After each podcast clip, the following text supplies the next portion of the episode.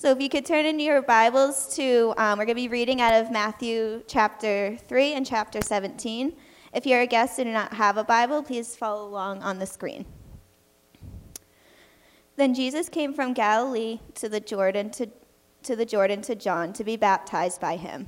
John would have prevented him, saying, "I need to be baptized by you, and do you come to me?" But Jesus answered him, "Let it be so now, for thus it is fitting for us to fulfill all righteousness." Then he consented, and when Jesus was baptized, immediately he went up from the water, and behold, the heavens were opened to him, and he saw the Spirit of God descending like a dove and coming to rest on him. And behold, a voice from heaven said, "This is my beloved Son, with whom I am well pleased." And this next is from chapter 17, verses 1 through 8.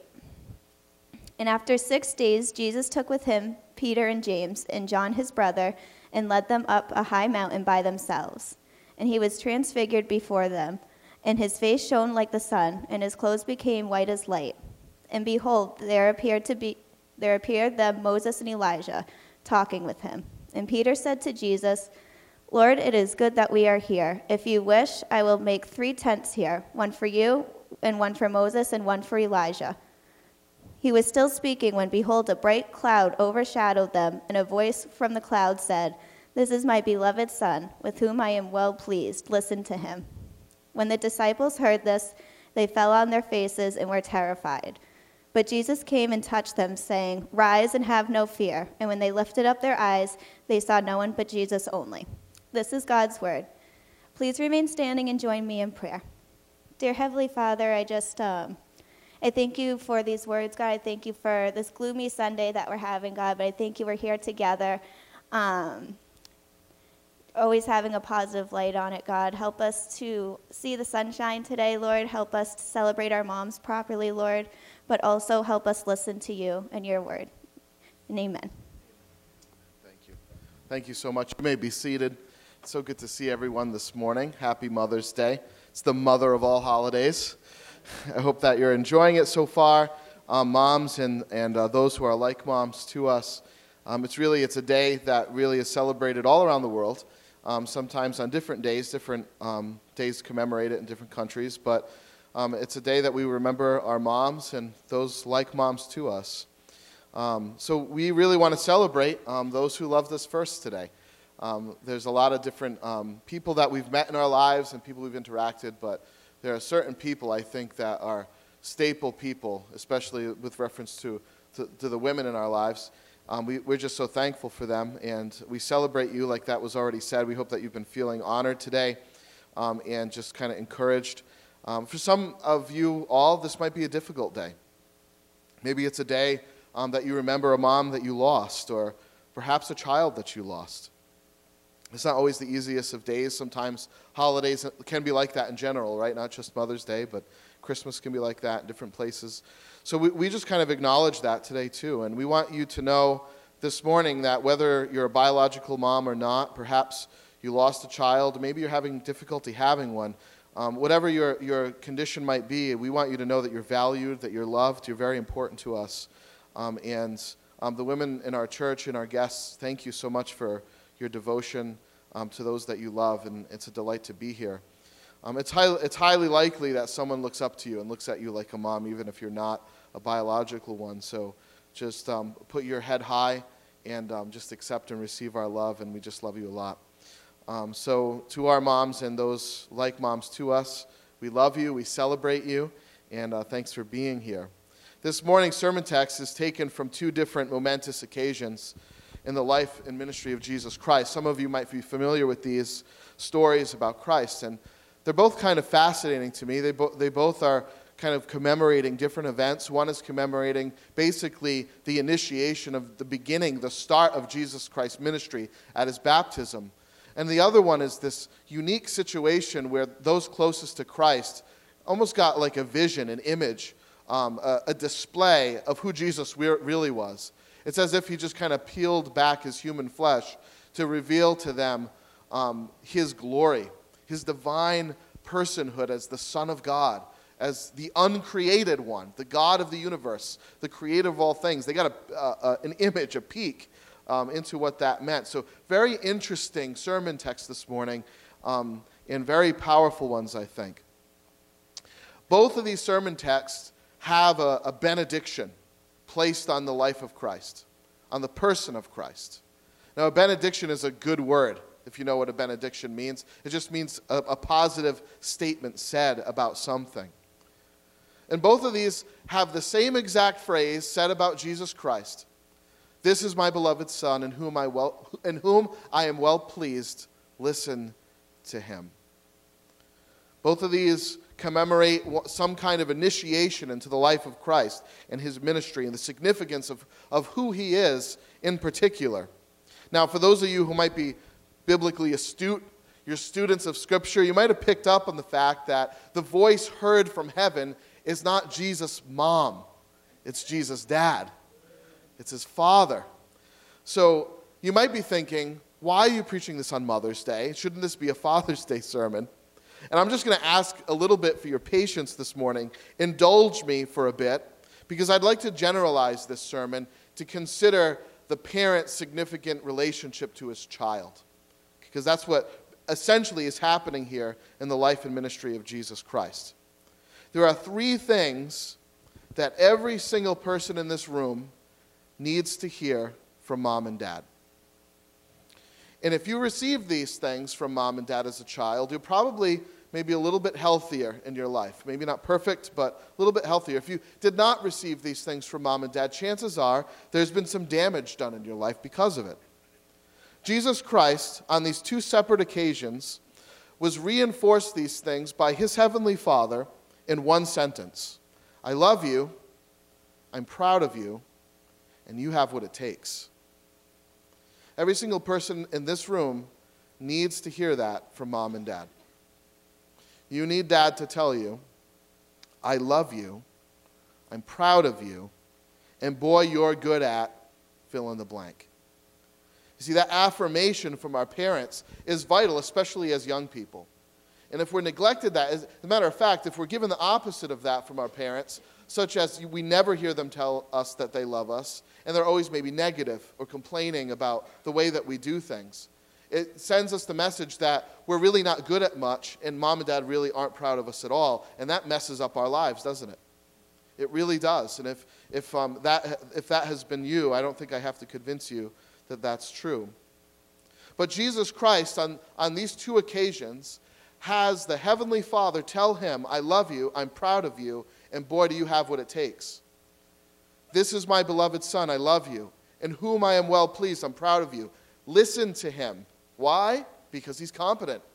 He's worth listening to. You're going to learn something from him, because boy, does he sure know a lot. You see, that's what the heavenly Father benedicted his Son with that day. And we need a benediction. Friend, you need a benediction. I need it. And I think the plot twist of this sermon is that the person you need it from is not mom or dad. It's the dad. It's your heavenly Father. It's safe to say that these three things are really the driving forces in all that we do in our lives. So many today, I think, are insecure because they really wonder, am I worth loving? Does anyone love me at all? Is anyone proud of me? Does anyone look at me and say, wow, look at that? Does anyone look to me as a person of competence and pursue me for something that I might know? And I could kind of fill in that. All of life, I think, for many of us is just trying to prove ourselves in one of those categories. And if your life has been a relentless pursuit to prove yourself, could it be true that perhaps mom and dad just didn't do a good job at reinforcing those things for you? Have you ever received the life-giving power of having mom or dad sit you down and you heard those beautiful words, I love you, son, and boy, am I proud of you? It's healing, isn't it? It's healing just to get it from flesh and blood, let alone the God of all things and all creation. Anyone who has ever heard words like this knows how life-giving they truly are. Amen? And anyone who has been deprived of these things knows how desperately we want and need others to say them of us. And it's true, I think, as we grow older, if we've been deprived of those things in our parents, that oftentimes we seek it out in some of sexual relationship, in affirmation at work, something, to just answer those questions in a way that maybe mom and dad didn't. So this morning, I want to answer two questions for us. Why do we need to hear this about ourselves, and where do we find it? I've already kind of given some of the answer to you. But why do we need to hear this about ourselves, and where do we really find it? Where do we ultimately feel the sense of that whoever says this to us, that's the final word, that's the final answer? So let's talk about this. Why do we need this? And I think to answer this question requires us to examine a theological concept called the Imago Dei. It's a Latin phrase, and it means image of God. We've got to look at that for a second because it's very important as to why it is we even want to hear this to begin with. Let me explain to you what this means a bit. God created man, according to Scripture in Genesis chapter 1, God creates man and woman as distinct from the rest of his creation. There's something about you and I that is different from the trees and from the animals and from the woolly mammoth, okay? Maybe some of you, that might not be extremely apparent or readily apparent, but it is true that we are different from the rest of creation, that God creates man and woman as distinct even from the angels. In Genesis 1, we see on display God's creative power, his genius, and his beauty. And if anyone has ever not read Genesis 1, I would just invite you to do that on your own time. Genesis 1, if you're new to Scripture, it's really easy to find because it's the very first page in the Bible, okay? But read it, because on display is God's creative power, his genius, his beauty, his authority, so many different things about God and who he is. After each act of creation, God pronounces a benediction, right? And God created the fish of the sea, and it was good. It's a benediction. God creates the birds of the air, and it was good. God is pronouncing, this is good, right? Then he gets to day 6, and he creates something not just out of his creative power, but he creates something like him. He creates humanity in his image, the Imago Dei. It says in Genesis 1:26, then God said, let us make man in our image after our likeness. Now, if you're confused a little bit about the plural, the our, the Bible teaches that there is one God and three in person. The triune nature of God, there is one God, but he is Father, Son, and Holy Spirit. That's why sometimes God is referring to himself in the plural. Now, volumes have been written about what this means, that man is created in God's image. But let's just make some simple observations about who God is displaying himself as in Genesis chapter 1. Because if we're created in the image of God, it would be safe to assume that what God is like, we should be like too. Does that make sense? So how is God demonstrating himself in Genesis chapter 1, the earliest record of any description of God that we have? Because if we're created in God's image, it's going to show us how we're driven and why we're driven as human beings the way that we're driven. So how does God describe himself? First, God is demonstrating his kingly rule, his authority. There is no higher court of heaven and creation than God himself. God is speaking things into existence, and nothing can interfere with that word. He says, let there be light, and there is light. And the light separated the darkness. Let there be a firmament in the heavens, and there was. Let there be stars, and there was. Let there be creeping things, and there was. Nothing can interfere with what is God's ultimate kingly authority over all of his creation. Does that make sense? So Satan is not jumping into the middle of his words and messing it up. He can't do that. Satan has no power over that. God in heaven is king. He is ruler. And what he says goes. That's what that means. Nothing can interfere with his will, no matter how hostile we or any angel might become. He is king. What God says happens.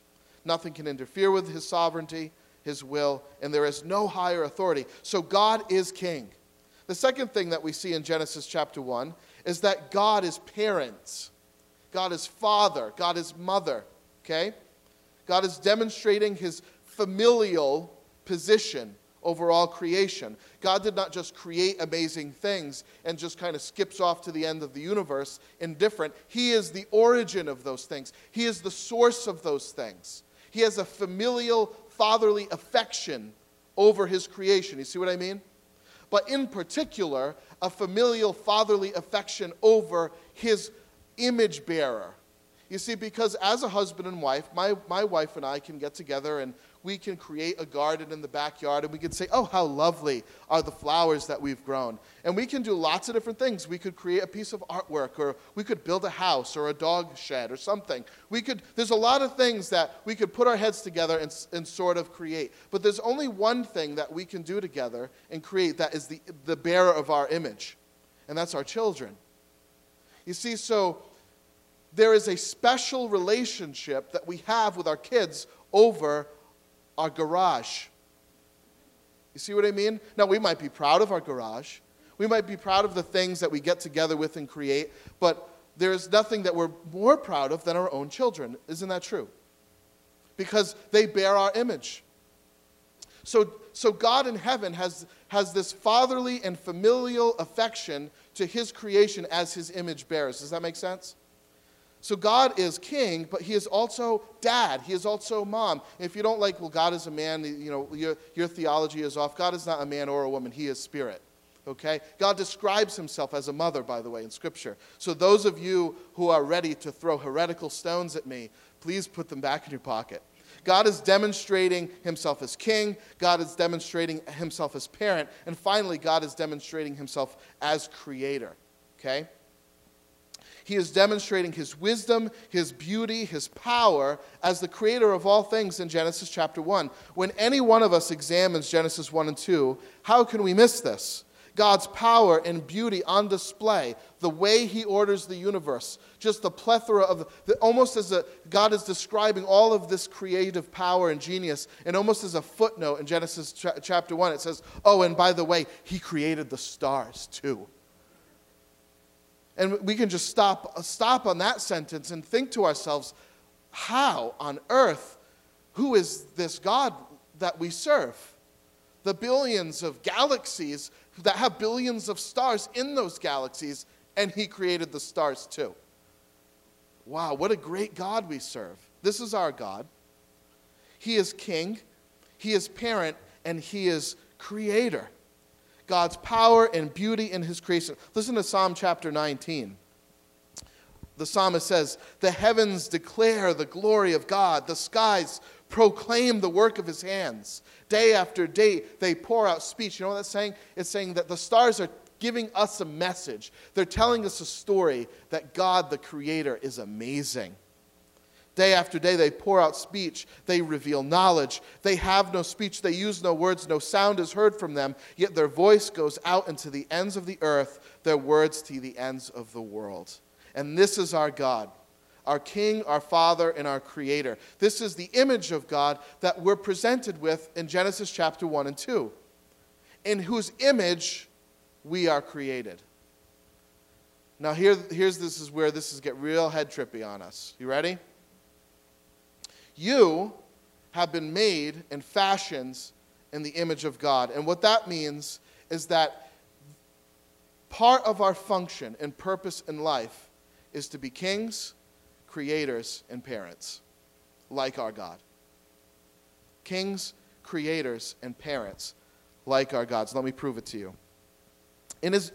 As his image bearers, we see similar virtues bestowed on all of humanity in the creation account. Humanity, in Genesis 1, Genesis 2, same passage of Scripture, humanity are said to be kings on earth. It says, let them have dominion over the fish of the sea, over the birds, the livestock, over all the earth. Let them rule over this. Because as my image bearers, they will put me on display. My kingly rule will be almost filtered through them. You see? So we are kings on earth. The Bible says that in the kingdom to come, God's redeemed church will reign on earth with Christ. Reign over all his creation. There is a kingly responsibility that we have. But there is a familial responsibility we have. Right in Genesis 1:2, it says, be fruitful and multiply. Parent the earth, in other words. Parent your children. Be fruitful and multiply and fill the earth and subdue it. As I am father, mother, you too be father, mother. See? And finally, also, we are given this task, this incredible task to create. It says in Genesis 2, "Now out of the ground the Lord God formed every beast of the field and every bird of the heavens and brought them to the man to see what he would call them." So man, humanity, Adam and Eve are part of the creation process in Genesis 1 and 2. They're doing it with God. See what I mean? And this is further proven by the fact in a verse I already read, "Let them have dominion over the earth." In other words, use the earth, create with it. Create houses and boats and all the creative things that we all do every single day. The reason you like to create is because your God is a creator. The reason we want to parent is because our God is a parent. The reason that we want to have dominion is because our God is the great King. God's creation of humankind served the distinct purpose of demonstrating the nature, character, and function of God himself to the rest of creation. Are you following this? There was never a moment when Adam and Eve doubted the Father's love for them. There was never a moment where Adam and Eve doubted the King's satisfaction with them and the Creator's trust in their skill and competence to do the things that he had set them to do. You follow what I'm saying? So the King is satisfied with the Creator. The parent loves the child. The Creator is impressed with the power given to him to create. Here is this relationship intact, being benedicted from God himself. "This is my beloved Son, in whom am I well pleased? Listen to him." And how I think this next part never happens, but sin entered. And for the first time, we were cut off from the Father, cut off from the King, cut off from the Creator, and we were left to wonder if our own kingly creative power in parenting was actually satisfactory, because we were cut off from the source of it. Instead of maintaining the secure position that Adam and Eve and all of us with them, we disobeyed our good God, we spurned his law, and we worshiped dumb idols. So now our identity is being defined by the creation over the Creator. And that never works. Now we're left to wonder, are we loved? Does my work matter? Is anyone proud of me? Because now we're seeking that affirmation from dumb idols, from things that can't give it to you. So we disobeyed our good God, we spurned his law, we worshiped dumb idols. Sin separated us from the once pure and confident relationship we once had with God in creation, in the creation. And the scriptures announce, because of sin, because of this rebellion towards our Creator, King, Parent, the death of the relationship occurred. The wages of sin is death. That separation from God's favor, from the relationship that we had once with God that affirmed what needed to be affirmed deep in our soul. The wages of sin is death. Now, the King is judge, the Father is enemy, and the Creator is executioner. Oh, friends, what sin has done to us. The reason that we need to hear, "I love you like a dad, I'm proud of you as your King, that you're great as a competent creator," is because God made us for that. He made us to be all of those things in this world. But the reason we all struggle really to walk securely in it is because unless we're reconciled to God through Christ, we ultimately have none of those things. And that's why, friend, that even if you have the greatest mom and dad at home, you still just kind of in your gut know that you're falling short. You're missing the mark. So what to do? Now, I should caution you that you not come to Christ simply to hear, "I love you, I'm pleased with you." Listen to him. In other words, the gospel is not primarily about boosting your self-esteem or your self-worth. These affirmative words will simply not be said to any of us because our sin forfeits our part in that. So what we need first is a Savior. We need a Savior to reconcile our broken relationship to our divine parent. We need a Savior because we, friends, have fallen short. Paul says in 2 Corinthians chapter 5, if anyone is in Christ, the new creation has come, the old has gone, the new is here. All this is from God, who reconciled us to himself through Christ and gave us the ministry of reconciliation. That God was reconciling us to himself in Christ, not counting people's sins against them. And he has committed to us the message of reconciliation. And this all means something very simple. To not be in Christ. Let's reverse this. To not be in Christ means that our sins are held against us. Because our King is a just King, and we will not hear well done from that King. I am pleased with you from that King. Our sin causes the King to say to us, depart from me, worker of iniquity, I never knew you. So if you struggle this morning with recognizing that God is pleased with you, perhaps it could be because he's not. And perhaps the solution for you is to not clean up your nose, but to fall on the cross, to have all of your sins separated from you and forgiven so that he can embrace you as someone pleased with you. You see? The whole world can tell us how lovely and worthy and competent we are, but without Jesus, it just isn't true, and we know it. The Father, King, Creator, if he doesn't say so, then it doesn't matter who says so.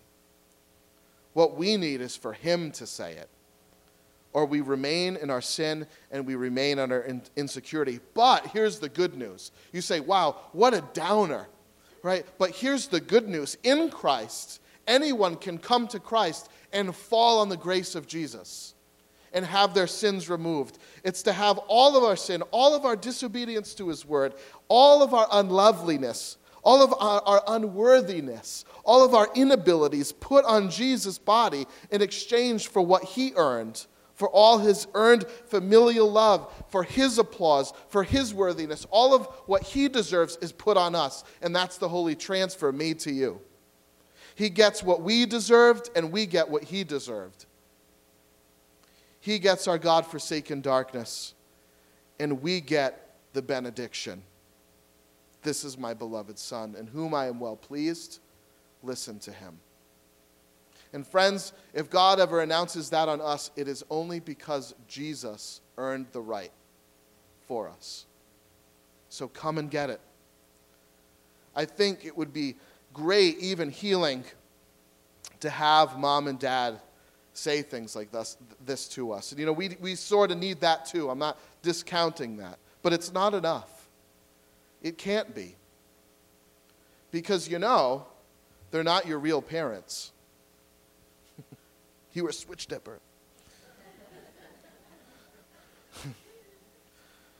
My mom is not my mom.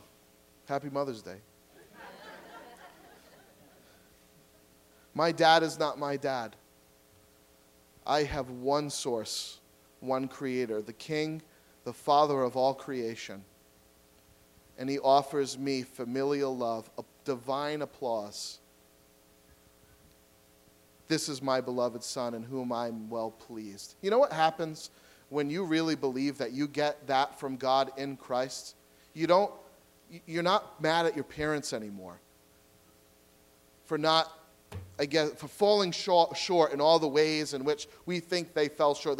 My parents, I guarantee you there are people in here this morning saying, I had a mom and dad. They were really awesome. They said all those things to me, and I love them. And, hey, great, good for you. But I bet you there's the opposite sitting here too, that still feel the sting of not having a very affectionate father or a distant mother, right? and maybe you're, to this day you're mad at them still. You feel as if the reason that you're messed up is because you had bad parents. Well, there's good news for you, because in Christ all that goes away. And you're able to forgive your parents for not being God. Can we blame them? Don't we kind of all know that our parents mess us up a little bit? Even the best of parents? Because they're not God. They're not our creator. They're not our king. They're not the reason we're on this earth. You know, and I know, you know, I put you on this earth and I can take you off it. That's just, I'm sorry, that's just not true. It's not true. Our great God in heaven offers us everything that we want from our parents in Christ. Can you come and get it? Can you leave your anger behind you for mom or dad? Can you forgive them? And if you're a mom and dad, can you start imitating the great God, the great parent that we have in heaven, to treat our kids like this, to imitate his parental affection to our children? We need him to pronounce this benediction on our lives. And unless we come to him in deep heart's anguish over our rebellion towards him, over our sin, we're going to remain in that lonely separation and that lonely insecurity that is the curse of our sin. And it need not be, because in Romans 5:8, God demonstrates his own love for us, that and while we were yet sinners, Christ died for us. You see, we offended our dad. We did something unspeakable to our parent. And what he did for us was he bore the penalty. He took the injury. So put your sin on him. Turn from it and trust in Christ and be reconciled to God. Amen. For God so loved this world that he gave his only begotten Son, that whoever believes in him would not perish, but have eternal life. Come to Christ. Be reconciled to God. And I assure you that you will hear this benediction. Today you are his beloved child, in whom he is well pleased. Listen to him. I love you, son. I'm proud of you. And boy, are you great. Come and get it. Let's pray.